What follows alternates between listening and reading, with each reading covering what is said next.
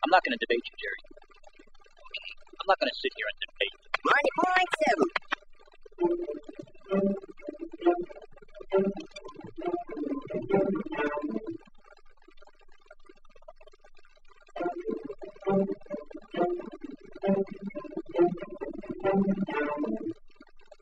Ladies and gentlemen, it is good to be back on the air. Welcome to Tuscaloosa's own and only movie talk show here on 90.7 The Capstone, the voice of the University of Alabama. Every Saturday morning at 9 a.m., you can tune in to WVUA FM to find informed and entertaining discussion on all things movies. I am Ben Flanagan, and I am joined by Corey Kraft, the former editor in chief, entertainment editor, and lowly volunteer movie critic for the Crimson White, and the current editor of the Corolla Yearbook, which I'm sure are available everywhere right now, so you can just contact Corey at corey.a.craft. That's right, at gmail.com.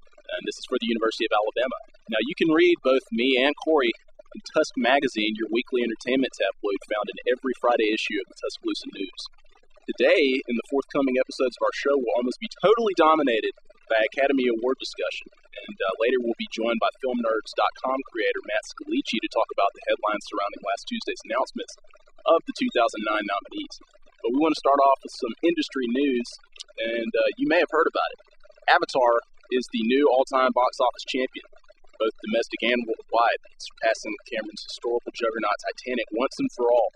Uh, number one, here's my big question How big of a deal is this title, the all time box office champ? And number two, how big of a deal is it that James Cameron helmed both movies?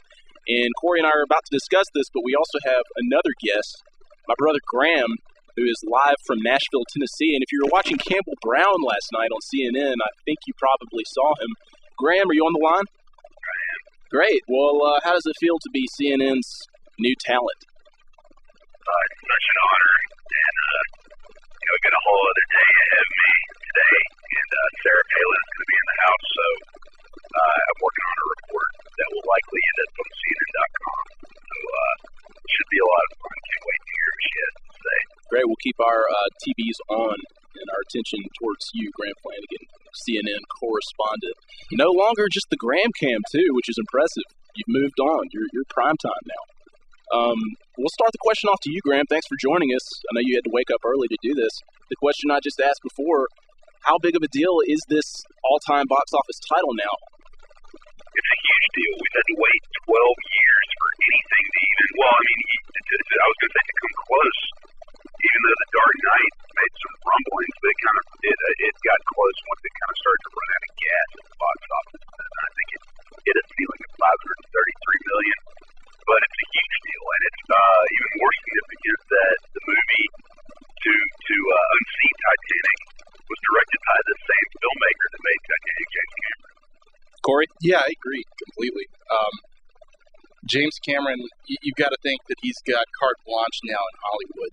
He's he's helmed, uh, well, he helmed the biggest movie of all time 12 years ago that swept the Academy Awards. Now he's helmed the movie that has seemingly revitalized the theatrical experience for, for millions of people.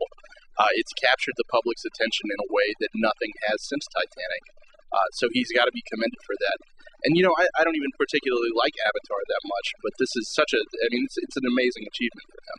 Well, you guys may or may not be pessimists like I am, at least specifically about Avatar. I did not think that it would come near Titanic's record, either of them. I thought it would do fairly well internationally because it's the kind of scope uh, and uh, adventure that international audience tend to eat up. I mean, look at 2012, how that's done overseas. James Cameron just sort of raises that bar. Uh, obviously, he did it with Titanic, and he's done it again with Avatar. But I did not think it would come near uh, the domestic gross of Titanic. Graham, did you anticipate that?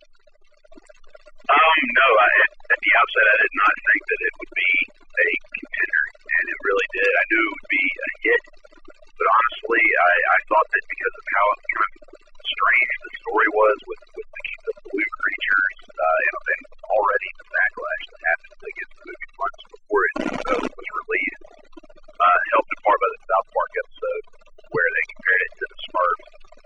Uh, I I had anticipated it for a minute there. I was like, man, this uh, people aren't taking this seriously. It, it looks like it's uh, gonna maybe top out at 350, 300. Will it be Transformers 2? So yeah, I'm definitely surprised. The numbers just controlled, and it has yet to make less than 30 million. Corey, if you're 20th Century Fox or any other major studio, uh, are you now convinced that if James Cameron asks for a blank check, you can rest assured that he'll deliver? Yeah, absolutely. Um, if I were 20th Century Fox, I'd be trying to talk him into doing a sequel uh, to Avatar right now. But um, like I said, I think he's got he's got blank checks all over all over Hollywood now to do whatever he wants because uh, he can deliver. He's proven that he, he can take 12 years between movies and come back and just knock it out of the park. Graham, what do you think? Well, yeah, I mean, he, he had carte blanche uh, after after Titanic. You remember, I mean, everybody was banging down his door to you know make something else. Yeah, for the Spider-Man movie. He decided to uh, use his resources to develop uh, undersea uh, tech, uh, filming technology to make those documentaries about uh, the deep sea. And that was his choice, and he just said, you know what, I'm just going to take my time uh, and, and spend a decade developing this narrative project, Avatar, and it paid off completely. And yes, I think that now the rumors are that he and I have a source who was actually uh, that I dealt with in my day-to-day job that was a cast member in Avatar, Stephen Lang, who plays Colonel Quaritch, that said that there are active plans for a sequel. Extra points for inside information, Graham. That's what he told me uh, to my face. He said that, that, that they want that the studio wants it sooner rather than later, and that they're getting cracking because uh, the groundwork's been laid. They've, they've created the technology now. They need to, to come up with a story that they can attach to the effect, churn that sucker out. For a little background, Graham produced a segment on Campbell Brown's show, which was then hosted by Ali Velshi that week that featured Stephen Lang, and it was on Avatar. Now, I'm of the belief that much of this film's enormous success can be attributed to its distribution plan and the geniuses who decided on the release date. Now, I think the film's most worthy adversaries were probably Alvin and the Chipmunks, the Squeakquel, uh, Guy Ritchie Sherlock Holmes, which was kind of a box office question mark in and of itself. But otherwise, you just had movies like The Book of Eli. Did you hear about The Morgans, Legion, The Tooth Fairy, and Edge of Darkness, which opened last week? None of which posed any serious threat to Avatar. What do you think of the release strategy, Corey? It, it paid off for them in the end. You know, I, I guess I'm revealing how terrible I am at, at predicting box office, but uh, back in you know early December, I, I kind of viewed Sherlock Holmes as a major impediment to Avatar. And to be fair, Sherlock Holmes and the Alvin and the Chipmunks sequel did very well for themselves. And, and you know, Alvin and the Chipmunks was also distributed by Fox, so you know they're laughing all the way to the bank right now. Um, Sherlock Holmes didn't quite underperform, but but Avatar just took the air out of the room. I think it turned out to to capture people's attention in a way that I don't think anybody saw coming, and it does have pretty much free reign over its 3D screens until Alice in Wonderland comes out. That's a major contributing factor. I think that we're not going to see Avatar take too much of a downturn until Alice in Wonderland takes away those 3D screens, and I think that's in three weeks or so. Well, Graham, this kind of reminds me that this is kind of an example of a polar opposite of, say, a few years ago when Superman Returns was released uh, the week before the Pirates of the Caribbean first sequel. Uh, Avatar basically scheduled it in mid December when it had the foresight to know that it had barely any competition at all. What do you think of that? Well, I think it had competition. Uh, I think its main competition was itself, uh, in that people needed to get in there and not get motion sickness from the 3D, and they had to get in there and embrace the story. You know, uh, I think that what has kept this movie afloat is the fact that it was embraced by women, um, and that they that they uh, that they got into it. They told their friends to go see it, and then it became a it became an event, a date night. But as far as its, its competition from other movies, look, in its second week of release, it opened up it opened up against Sherlock Holmes, Alvin and the Chipmunks, this week for and it's complicated. Okay, uh, the first two of those have surpassed 200 million, and they continue to go strong. It's complicated, made 100 million. So those are three blockbusters, and then you get the Blind Side, which uh, when it had opened, uh, had only when when uh, Avatar had really only just crossed, uh, hadn't even crossed 200 million yet. It's heading towards 250, 300 million. So I mean, there's a lot of competition out there. I think this just says a lot about uh, the, the appetite for the cinematic experience in America right now. I mean, it's, Avatar has, has eclipsed the success of four usually successful blockbusters. Corey, uh, this this success is, it a, is this result a sign that due to increased ticket sales uh, and you know 3D and IMAX prices that any large scale studio project could threaten the record, or is Avatar a legitimate pop cultural phenomenon? You know, I, I would say that Avatar is probably the real deal. But let me let me talk a minute about 3D. Uh, as a result of, of Avatar's astronomical success, we're seeing a lot of studios try to hastily retrofit their upcoming releases for 3D release. We, we just saw, in fact, Warner Brothers announced the delay of Clash of the Titans to the first weekend of April to accommodate uh, 3D for that film, uh, along with 3D uh, for the last two Harry Potter movies. You gotta you gotta think that Paramount's putting the pressure on Michael Bay to uh, shoot Transformers 3 in 3D. Uh, I, I think that the 3D and the spectacle of Avatar is, is, of course, a large part of why it's so successful. But I also think that we're going to see, I guess, the luster of 3D fade a little bit in the coming months with so many releases, with so many hastily put together 3D releases uh, of films that weren't designed for 3D like Avatar was. So I wonder if we're going to see audience fatigue in the coming months. Uh, and I wonder if that'll affect the inevitable Avatar sequel. I think that this is going to be um, a legitimate pop culture phenomenon in that it was the first major release to really capture everybody's attention in 3D that, that was designed for 3D. Um, and because of that, I don't think it's going to be toppled anytime soon. Graham? Yeah, as far as 3D goes, uh, this is, I think that the entire format depended on Avatar's success. And after this, a lot of people are, like Corey says, chomping at the bit to, convert their movie to 3D. But what this, what I'm really looking forward to, and what really matters, is uh, are the movies that are being developed right now that are created for the 3D experience. And there's three pictures in particular that are gonna, that are, you know, where the, the future of the medium depends on their success. And I'm talking about John Carter of Mars, Pixar. I'm talking about Tron uh, at Disney, Tron Legacy, which will open up later, Tron Legacy, which will open up later this year, which is very exciting. And then there's another project that's kind of on the outskirts that's called Real Steel, which is directed by Shawn Levy, who's on the uh, Night New movie. And it's kind of what the, the word is that it's a live action Sonic Soccer robot about gigantic robots fighting each other. So, you know, you got your you got your Harry Potter, you got your Clash of the Titans, and uh, Robin Hood that they're just kind of turning into 3D. And those are that, that's where you know that, that, that I'm, I'm kind of like yeah, it's a gimmick. But what you really want to wait to see is how far do these other movies that are creating that are being created for the 3D experience, how far are they going to take it? Are they going to push it beyond Avatar?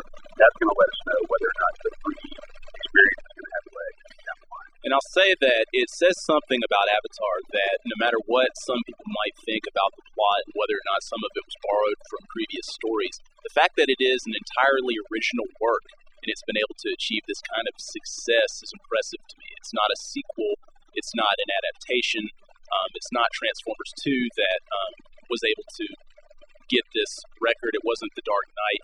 Uh, this was almost based entirely on uh, James Cameron's name and what he was able to come up with and put on screen. Graham, do you think that that's significant?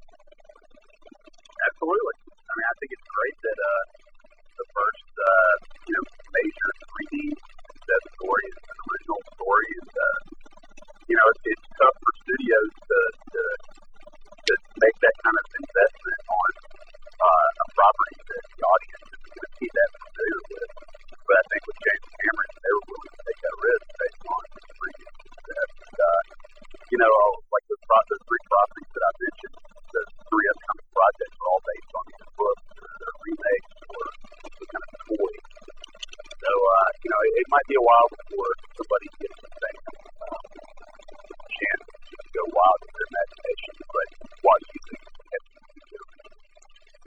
Well, Graham, uh, normally we'll start the show with what we call either the double or triple feature, which was this. This is what that was a part of. Uh, where we'll discuss major industry headlines that catch our attention. But due to today's featured subject matter, we'll cut this segment a bit short to make a little room for our Oscar discussion later on. But we will come back after this to focus on an education, uh, the film that is nominated for Best Picture. And Graham, I really do appreciate you waking up, and uh, I know you've got a busy schedule there in Nashville. And good luck today. Hopefully, you get some good um, Palin footage and uh, content and come back on this show. Yeah, no, I'm I'm usually up uh, this time anyway on Saturdays so that I can watch Tsunami. Oh yeah, that's the idea. That's our audience. We're competing with Tsunami. Yeah, good luck with that. It's going to be tough. I know. All right. Well, thanks again, Graham. Thanks, Thank Ben. you. All right. Um, but we will come back and we will focus on an education. Uh, but before that, here is a track from the Up in the Air soundtrack called "Help Yourself" by Sad Brad Smith. We will be right back. Mother of mercy. Is this the end of Rico? 90.7.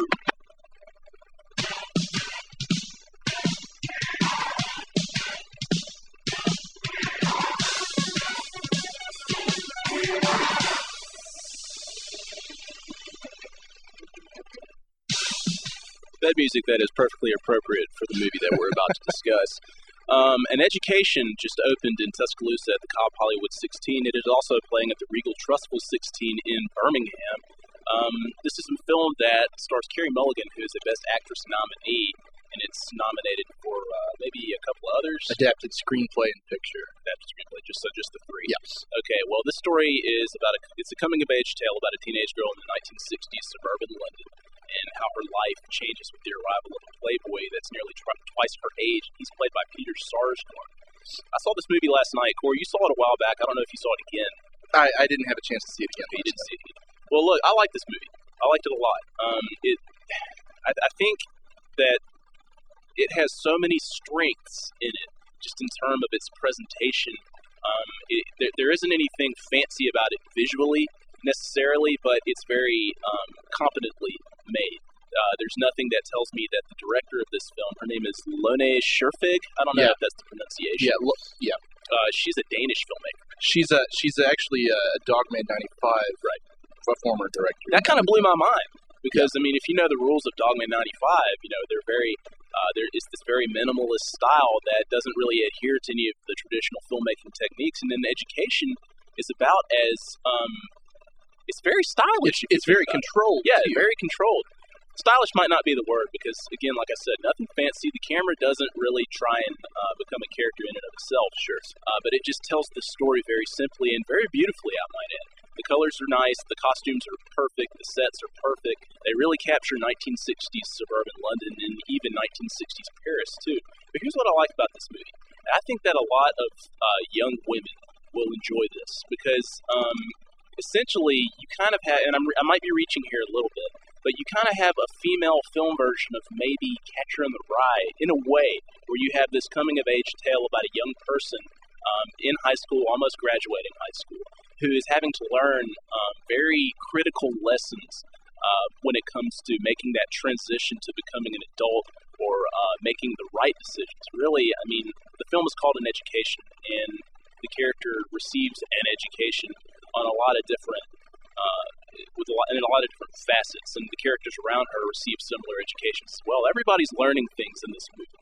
Um, it's true, and be they academics or just life lessons, people are learning. Her father, uh, her new boyfriend, her mother, her teachers, they're all learning new things. And everybody, this ensemble, I think, is very strong, and everybody contributes uh, in, a, in a significant way. And I, I was impressed with this film. Yeah, it. I think where you see the Dogme '95 influence is with uh, with the director's control of, of the actors and with uh, the vibrancy that every single actor in this ensemble brings to the proceedings. Uh, Carey Mulligan gives one of my favorite performances of the year. She's uh, she's mostly an unknown actress to this point. She's done some stage work, and she was uh, I think her first movie role was in Joe Wright's Pride and Prejudice. She plays one of the sisters who didn't really talk. Um, but uh, she's excellent in this movie, and and to compliment her, we have a, a really good performance from the always reliable Peter Sarsgaard as as the the sort of charming, but also at the same time oddly creepy sort of sort of playboy. And then I think the emotional heart of this movie uh, is is Alfred Molina as as her father, um, who has just some great scenes uh, especially near the end of the film, al- along with uh, Olivia Williams, who plays another sort of inspirational teacher type character that's quite different from the one she played in Rushmore back in the day.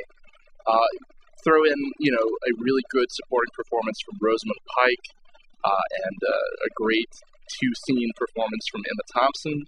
Uh, this is, I mean, the strongest ensemble of the year as far as I'm concerned. Yeah, and who's the uh, young man that played Peter Sarsgaard's friend, Dominic Cooper? Dominic Cooper. Right. Yeah. Who did he appear in Mamma Mia? Yes. Okay, well, I had read that Orlando Bloom was actually supposed to play that part, and he dropped out a week before filming, and I'm kind of glad he did because Dominic Cooper gives a kind of um, very smooth and sort of unpredictable performance Right. because there's a lot of mystery surrounding his character and Peter Sarsgaard. You're not really sure how they make their money and what they're up to. You do find out uh, to an extent uh, what they do, and that sort of affects Carey Mulligan's 16 year old character who might be in over her head hanging out with these uh, near 30 year old um, characters. Um, but I really like Carey Mulligan. I think that it's a very mature performance, and obviously she was 22 when she made this, Right. playing a 16 year old. She totally pulls off playing a 16 year old, by the way. Oh, I mean, absolutely. physically, she does look like one, and she is playing opposite what seems to be a 16 year old actor early in the movie. This uh, high school boy that's kind of courting her, Yeah. uh, who is who gives a great performance, uh, and he ends up in the household. Um, Sort of staring down Alfred Molina being overcome by him, and I agree with you. Alfred Molina is kind of uh, the heart and soul of this movie to an extent. I mean, Mulligan dominates it, but Alfred Molina, he got early Oscar consideration back when this movie was released. Everybody was praising him, but he just fell short this year for whatever reason. I think he probably deserved a nomination. Um, you would probably give him Matt Damon's uh, Oh, totally. nomination. Yeah, I think if you're going to replace anybody, it would be him. But um, no, I, I did like it. Here's where it kind of fell short for me, though. I loved the ending of the movie, the first one. Mhm. See, and without giving anything away, uh, the film kind of uh, cops out and provides this little epilogue that totally didn't belong there. I think that the scene before told us everything we needed to know about what would happen to these characters, yet we get uh, this epilogue that has this kind of corny narration, uh, and it ends the movie where I think that if we uh, ended it right before we cut to that, we would have had potentially a great film. But to me, this falls just short. What did you think of that? I didn't mind the epilogue. I, your complaint is common. You know, I've, I've heard that from, from several people who have, who have seen the movie too, including our, our mutual friend Phil Owen, who had the same problem. Um, I think, I mean, it really bothered me. I kind of liked the last few lines of narration. I understand they were probably superfluous, but but I enjoyed them just because I, I loved the film so much up to that point. I think that if the film was going to go on, that scene might have been okay, but I think the story was over right before that. If, if we just cut to black right there, got our credits, and got out of there, we would have been in great shape. But an education is great. I would, you know, if we're talking about who deserves those that best actress uh, win, obviously neither of us feel that Sandra Bullock deserves to be the winner of the Oscar this year. But I would still stick with Gabby Sidibe uh, Precious. I think that is a thunderous performance, and I do think Carey Mulligan has an extremely bright future if she and her agent make good decisions together. I don't think Wall Street Two is necessarily the direction she needs to go. We'll see. Yeah, we'll see. It could be good. And I actually started Wall Street for the first time last night. and I Yeah. hope to finish that later on. Either way, um, the film is playing at the Cobb Hollywood 16 in Tuscaloosa, and again, the Regal Trussville 16 in Birmingham. When we return, we will set our sights on the Academy Awards. FilmNerds.com creator Matt Scalici will join us. In the meantime, enjoy this track by Sad Brad Smith. This is Help Yourself. We actually played Dan Auerbach's Going Home. This is also from the Up in the Air soundtrack, but we shall be right back. This is the Movie Talk Show on 90.7 The Capstone.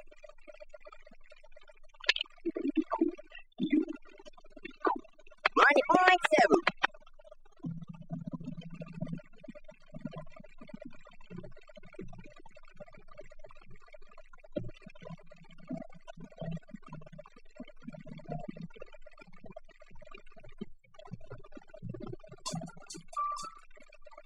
Back to the Movie Talk Show. As I clear my throat, the Academy Awards announced its nominees last Tuesday, unveiling the first lineup of 10 in the recently changed format in the Best Picture category. The nominees, uh, the predictable, you know, the nominees included the predictable five, meaning the films that would have made the cut of five in the old format. I think that those would have been Avatar, The Hurt Locker Up in the Air, Inglourious Basterds, and Precious. Rounding out the list were Pixar's Up and Education, which we just discussed, A Serious Man, directed by Joel and Ethan Coen, District 9, and The Blind Side. Now, we are joined by our friend, film nerds, creator, founder and creator, Matt Scalici. Matt, are you on the line? I'm here. All right, welcome, man. I'm glad you were able to join us. Man, when you guys the first talking about No, man. We uh, we talked to Avatar. Graham was on the show. Um, we talked a little Avatar box office news, and then we reviewed education for just a few minutes. It's really good too. I can't hear the show up here in Birmingham, unfortunately. Uh, so I, I was just in the car talking like okay, well, I apologize for that. That's all right. Okay, well, the Academy's done the 10 nomination format before. Uh, it switched back in 1944. Uh, some say it switched to five in 1944. Now, some say the idea here was to include better known films that appeal to mainstream audiences, which also, also means that higher grossing films should be nominated, though it should also include one or two lesser titles with substantial critical buzz. Now, one potential reason for the change came last year when uh, audience and critical favorites The Dark Knight and WALL-E failed to make the cut, prompting the Academy to sort of uh, wonder whether or not the live show's ratings would have been positively affected had they been nominated. Now, Matt, I will give you the first question. Does the 10 film format work? You know, I think it's really hard to make this call after one year. Um, you know, I, I, when, it, when they first announced they were going it, I was actually pretty excited about it.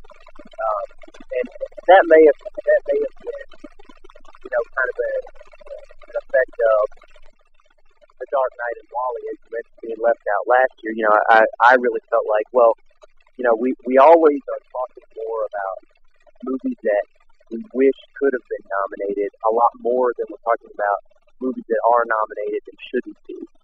So, you know, I, I guess I felt like well, certainly this is this is going to be a good thing. It's going to let more movies that should have an opportunity to win Best Picture it's going to give them that opportunity. I Corey, think I'm I think this was the uh, just to complete my thought though. I think this was the bad year to to start doing this because I don't feel like this is a particularly strong year when it comes to the best picture category, and I don't love ten films as a as a whole group. Um, I don't. I'm not convinced that the ten nominee format is not going to work. Potentially, it'll be a good thing, but I don't like it this year. Well, um, Corey, if, if they had started this last year, I think it would have worked, and I think people would have immediately bought in. Um, because the, the five movies I think would have been nominated were The Dark Knight, WALL-E, Doubt, The Wrestler, and probably Gran Torino uh, with its box office success and Clint Eastwood's prestige presence and love from the Academy. Uh, and if 2007, it started then, that was a great movie. That year. was a great Uh, movie. and I think people would have done done the same in 2010. Might be different, but what do you think? Does, does the format work? I think it absolutely works. To be honest, uh, I was skeptical uh, originally, but um, you know, I, I have a lot of fondness for this list of ten. Uh, when when the weakest movie is Avatar, uh, you know, a movie that I, I don't really care for, but it's the highest grossing movie of all time. I, I kind of feel like they did something right. Um, four of my personal top five movies of the year are in this Best Picture list, which is pretty I mean, that's that's pretty exciting for me. Um, but I think they did what they were setting out to do. They mixed uh, the smaller, critically acclaimed movies with uh, populist fare, like like Avatar, like The Blind Side, which I think is going to be uh, the sort of controversial film in this race. But it's not a bad movie. It, it and uh, a lot of people really like it. But also, they took some chances on some weirder movies, like Inglourious Basterds like uh, like District Nine. Um, they nominated the first animated film since 1992 with Up, and uh, you know they've got my personal favorite movies of the year with A Serious Man and an Education in there. Uh, I can't complain about this list, to be honest.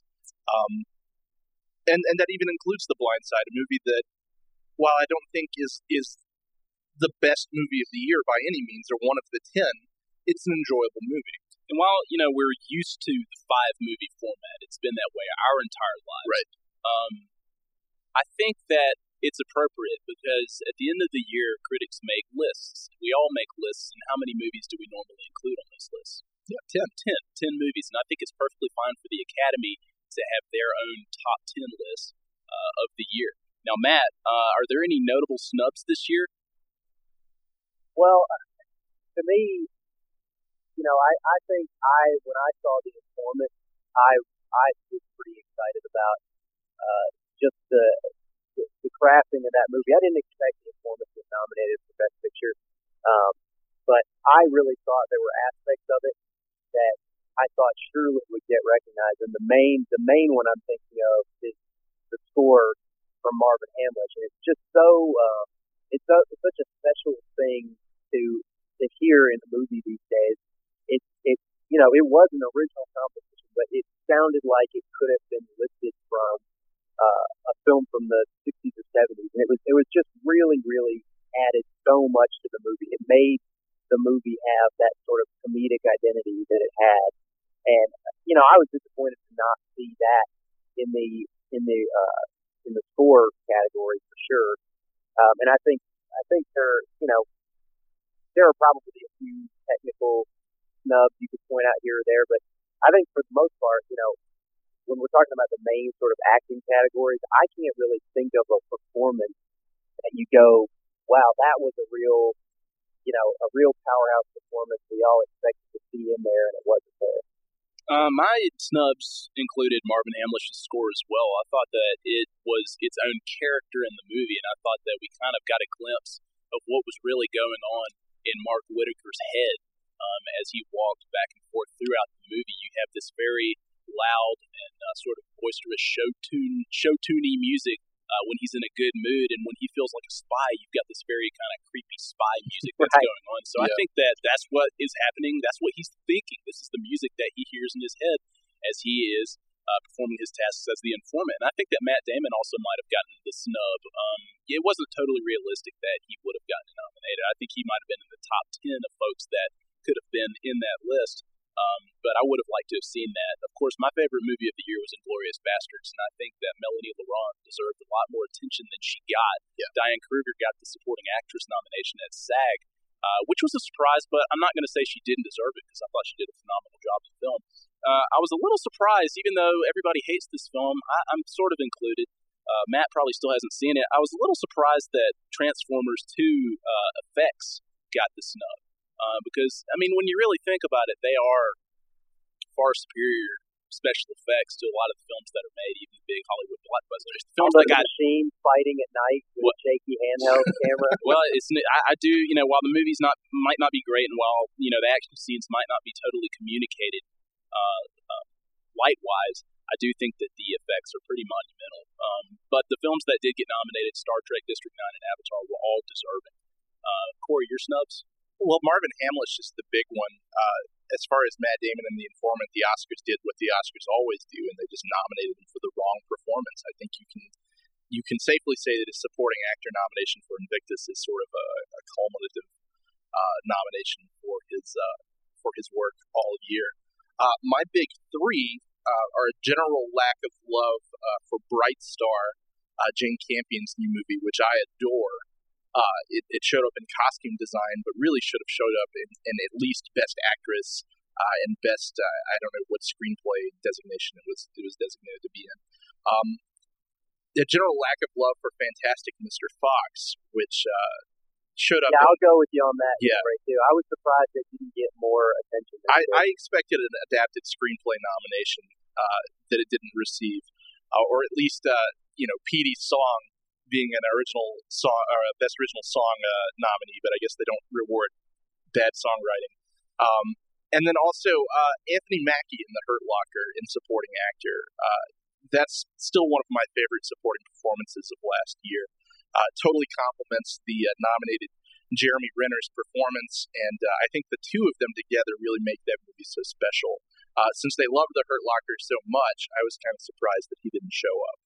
And you know, even though this film is fairly polarizing and it's there, there is sort of a split decision from audiences and critics. I was a little surprised that Where the Wild Things Are didn't get any Anything, mention at all. right. Yeah, I thought maybe it could squeeze into visual effects or costume design, perhaps even art direction, and maybe even a screenplay nomination. I think had the movie been released a little bit later, it had an outside chance, but I didn't really expect it to. I don't really understand why it's not in the original song category. Yeah, a lot of people thought that the score too by Karen O and Carter Burwell might uh, sneak in as well. It's but- worthy. Yeah, Good oh well. luck. Good luck trying to figure out the original song. Yeah, I mean, Ever. It never makes any sense. I, I, I'll throw in another snub for that category, which is the Ed Helms Yeah. from The Hangover. That should have been in there too. Well, guys, uh, let's be quick with this. What do we think the Oscars are really re- rewarding these days? I mean, if you look at recent winners, I'd wager that critics and audiences could debate endlessly on whether uh, what one was actually deserving? Are the nominations becoming more symbolic of a film's intangibles? And by that I mean the box office performance, whether an A-list actor uh, plays against type, or uh, whether the films had well-mounted uh, campaigns during award season. Uh, Matt, what do the Oscars really kind of mean to us these days? you know, we're I think I think it is a year to year thing, and I think we always when we see a list, you know, Corey said this is a popular list of best picture nominees this year, um, and and over the past ten years, there have been some years where it was really sort of commercially driven. It looked like, and there have been some years where uh, it it didn't seem to care at all about getting ratings or appealing to you know the mass public and the movies that they saw during the year.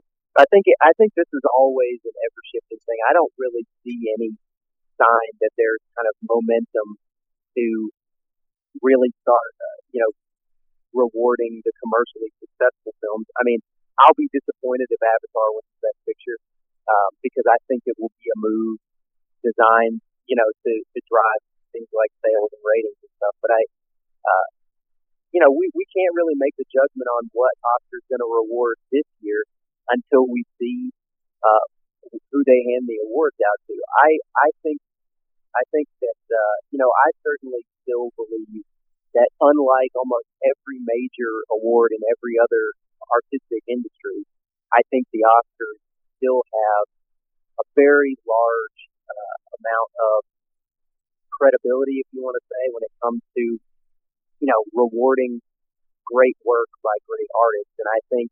Uh, certainly there's a commercial aspect to it, but I think the, the Oscars have done the best job of uh, really preserving their integrity.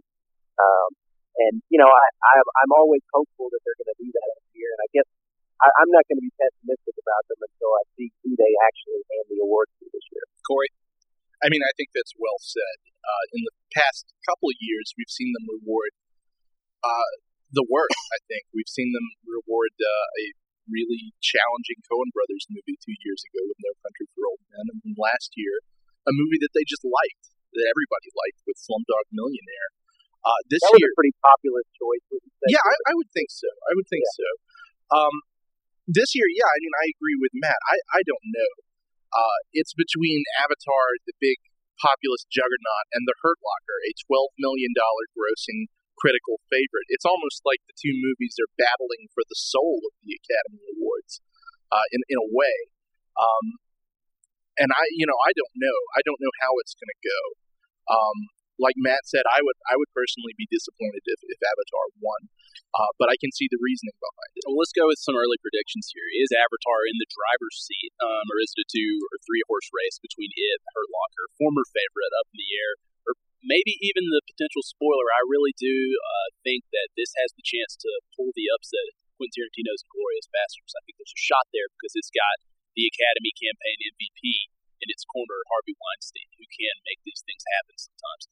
Um, now, I think the acting awards are pretty much sewn up. I Yep. think your winners are going to be Jeff Bridges, Sandra Bullock, Mo'Nique, and Christoph Waltz. Uh, we can pretty much take that to the bank. But um, Matt, early predictions on picture and director? Uh, I think I think we'll see it split. Um, you know, I think I think if you see Tarantino win director, uh, and I, I mean I think he's going to win original screenplay already, but I think if he gets the if he gets the director award, or uh, you know, I think that means he's probably out for picture. And I think if you see Kathryn Bigelow win Best Director, uh, I'd start to worry about how the night's going to end because I think Avatar probably will probably will win it. Corey, Uh, I'm sorry, Matt. I'm no, no. That I mean, that was pretty much it. I, I think I think Avatar is going to win just from how much it seems like everybody in Hollywood, from actors to filmmakers, is just absolutely in love with that movie. Um, but you know, I'm I am hopeful that something some upset could happen like the Hurt Locker or maybe even Inglourious Basterds. So I think that's a a lotto type odds for that one. Corey, do you think that Avatar's record-breaking box office virtually locks its win? No, no. I, I think that uh, that that's that's the conventional thought uh, for for Oscar prognosticators. But the Hurt Locker has dominated the precursor awards. It's won the Producers Guild of America award. It, it won the Directors Guild of America Award for Kathryn Bigelow. Um, I think for the past 30 years, the Directors Guild Award has lined up with Best Picture every time, but like six times or something. It's got a it's got a pretty intimidating record of matching up with Best Picture. Uh, now that I, I'm not sold on it. I think I think that, that the Hurt Locker, uh, given its its domination so far with the Precursor Awards, is in the, is, is the front runner. I'm not going to. I wouldn't dare say though that that it uh, is locked in because I think it is a two movie race between Avatar and the Hurt Locker. Uh, but I think Kathryn Bigelow is pretty much locked in to become the first uh, female recipient of the Best Director award. Let's not forget one very important precursor that has proven to uh, shake things up a little bit SAG. And Glorious Bastards brought home SAG. And don't forget what happened in 2005 No, when true. Mountain pretty much. They, they pretty much dominated the precursors just like the Hurt Locker did, and uh, Crash swooped in to win SAG and then to eventually win Best Picture. No, I think Inglourious Basterds does. It, it's the one movie that has an outside shot. You're right keep an eye on it. And I mean, we won't get into this, but uh, Up in the Air seemed like it had uh, it, it was gaining steam back when it was uh, initially opening, and uh, a lot of people thought that it was the shoe in. But things happen during these award seasons. Other movies come out, people actually see the movies we think are going to be the Oscar contenders and decide that they're not. Uh, They Matt, early, up in the air. yeah. what? So they peaked early. Yeah, in the air. yeah, I think you're right, but I do think it's going to get kind of like the obligatory uh, Miss Congeniality Award for Best Screenplay. Yeah, I think uh, Jason Reitman and that guy Sheldon Turner will walk away with the Oscar as well. Uh, Matt, thank you so much for joining us. Um, filmnerds.com is the website. Hopefully, we'll see some updates in the very near future. I'm working on it, guys. Like, I, I got I got some other responsibilities. One of which you might have heard screaming in the background. Right. this interview. Well, um, but thanks for joining us, Matt, and uh, hopefully you'll come on again. Yeah, I'll uh, I'll see you guys again soon. Thanks, dude. All right, sounds good. Uh, we're going to take a little break. Uh, I'm going to play you a little bit of Ramones uh, before we come back, and we will wrap up the show, give you some DVD picks, and make some announcements about some Oscar nominees that are playing at a theater near you, even as close as Tuscaloosa. So keep it right here on 90.7. This is the Movie Talk Show, and coming up next is Henri Cherami with Hair of the Dog, or should I say, uh, Professor Werewolf. Uh, we will be right back. I am going to tell her. You should totally tell her, I'm man. going to. Because I watched this movie called Liar Liar, and the message was don't lie. And that was a smart movie. 90.7.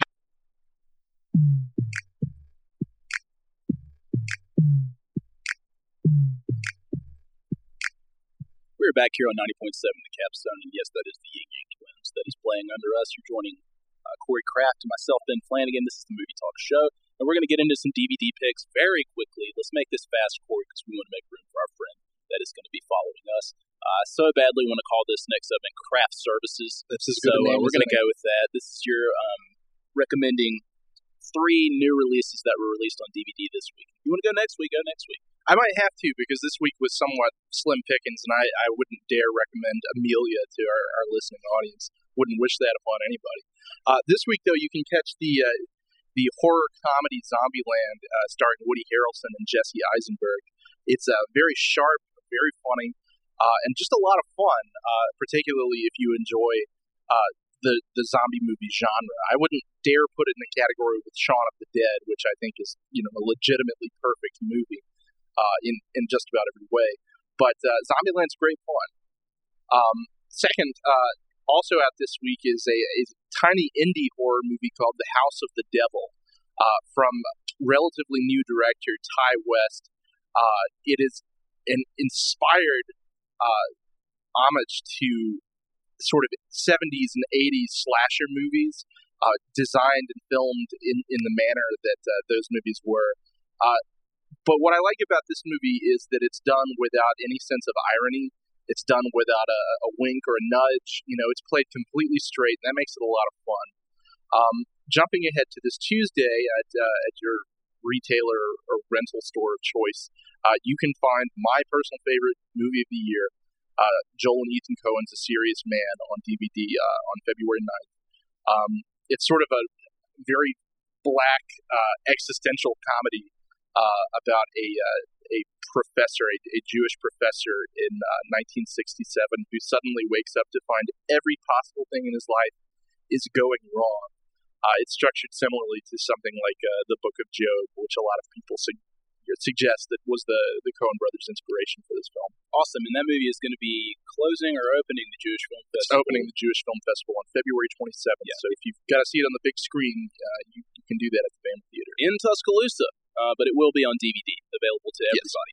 Um, okay, I'm going to go with my DVD picks. We call this the BF Double Dose, which is going to be uh, me recommending just random a pair of random movies, old and new. Let's stick to our Oscar theme by going with movies that won awards. Instead of getting too random, I'll go ahead and give you two movies featuring performances that won Best Supporting Actor. And how about Michael Caine and Woody Allen's Hannah and Her Sisters uh, from 1986, and Martin Landau and Tim Burton's masterpiece Ed Wood in 1994. Those are my two picks. Two great performances, two great movies. Awesome movies. Okay, let's make some quick announcements and we'll get out of here. Uh, Crazy Heart is playing in Birmingham at the Lee Branch, in Patton Creek Raves, Carmike 16, or Summit 16, I should say, Regal's Trussville 16, uh, all those in Birmingham. And I got a word from a cop corporate representative that it might arrive in Tuscaloosa this upcoming Friday, or next Friday, I should say. A Single Man is playing at the Rave Motion Picture Theater in Vestavia Hills. Precious has also come back and is playing at the Patton Creek Rave and Regal Trussville 16. The Young Victoria, garnering only a costume design nomination, I think, is also playing at the Summit in Birmingham. The Road, which failed to garner any nominations, is playing at the Lee Branch Rave in Birmingham. Oscar nominees currently playing in Tuscaloosa include An Education, Avatar, The Lovely Bones, Sherlock Holmes, and of course the Best Picture nominee, The Blind Side. Keep an eye out on the Bama Art House film series sponsored by the Tuscaloosa Arts Council and uh, held at the beautiful Bama Theater in downtown Tuscaloosa. Next week, they will screen the Japanese film Still Walking on Tuesday night. Uh, so far, they have screened Moon, Bright Star, and Black Dynamite. And to close the series, they have You the Living and the hilarious British comedy In the Loop uh, in the coming weeks. So stay tuned for details on those. Now, opening nationwide next week are The Wolfman, directed by Joe Johnston and starring Benicio del Toro, Anthony Hopkins, Hugo Weaving, and Emily Blunt. Uh, I think we're excited about that. Maybe, maybe not. Also opening is Garry Marshall's Valentine's Day. I have a feeling Corey and I will probably lean towards the Wolfman, but you just never know. now, we hope to podcast this and other episodes of the show. You can find uh, on my blog at benaround.tumblr.com to see any updates. Corey and I also frequently write film focused Facebook notes. So if that's your preference, there's that. You will also soon find us on Twitter, but you've got to wait for the handle. If you have any feedback, you can email email us at 90.7movies at gmail.com. If you feel we've missed something or you just have any suggestions as to the films we can review or topics we can discuss, please do email us at 90.7movies at gmail.com. Thank you so much for listening, and be sure to catch us next Saturday at 9 a.m. here on 90.7 FM to close out every week. This is Ennio Morricone's Rabbia e Tarantella, uh, featured in the closing credits of Quentin Tarantino's Inglourious Basterds. For Corey Kraft, I am Ben Flanagan. Stay tuned for Hair of the Dog. Goodbye.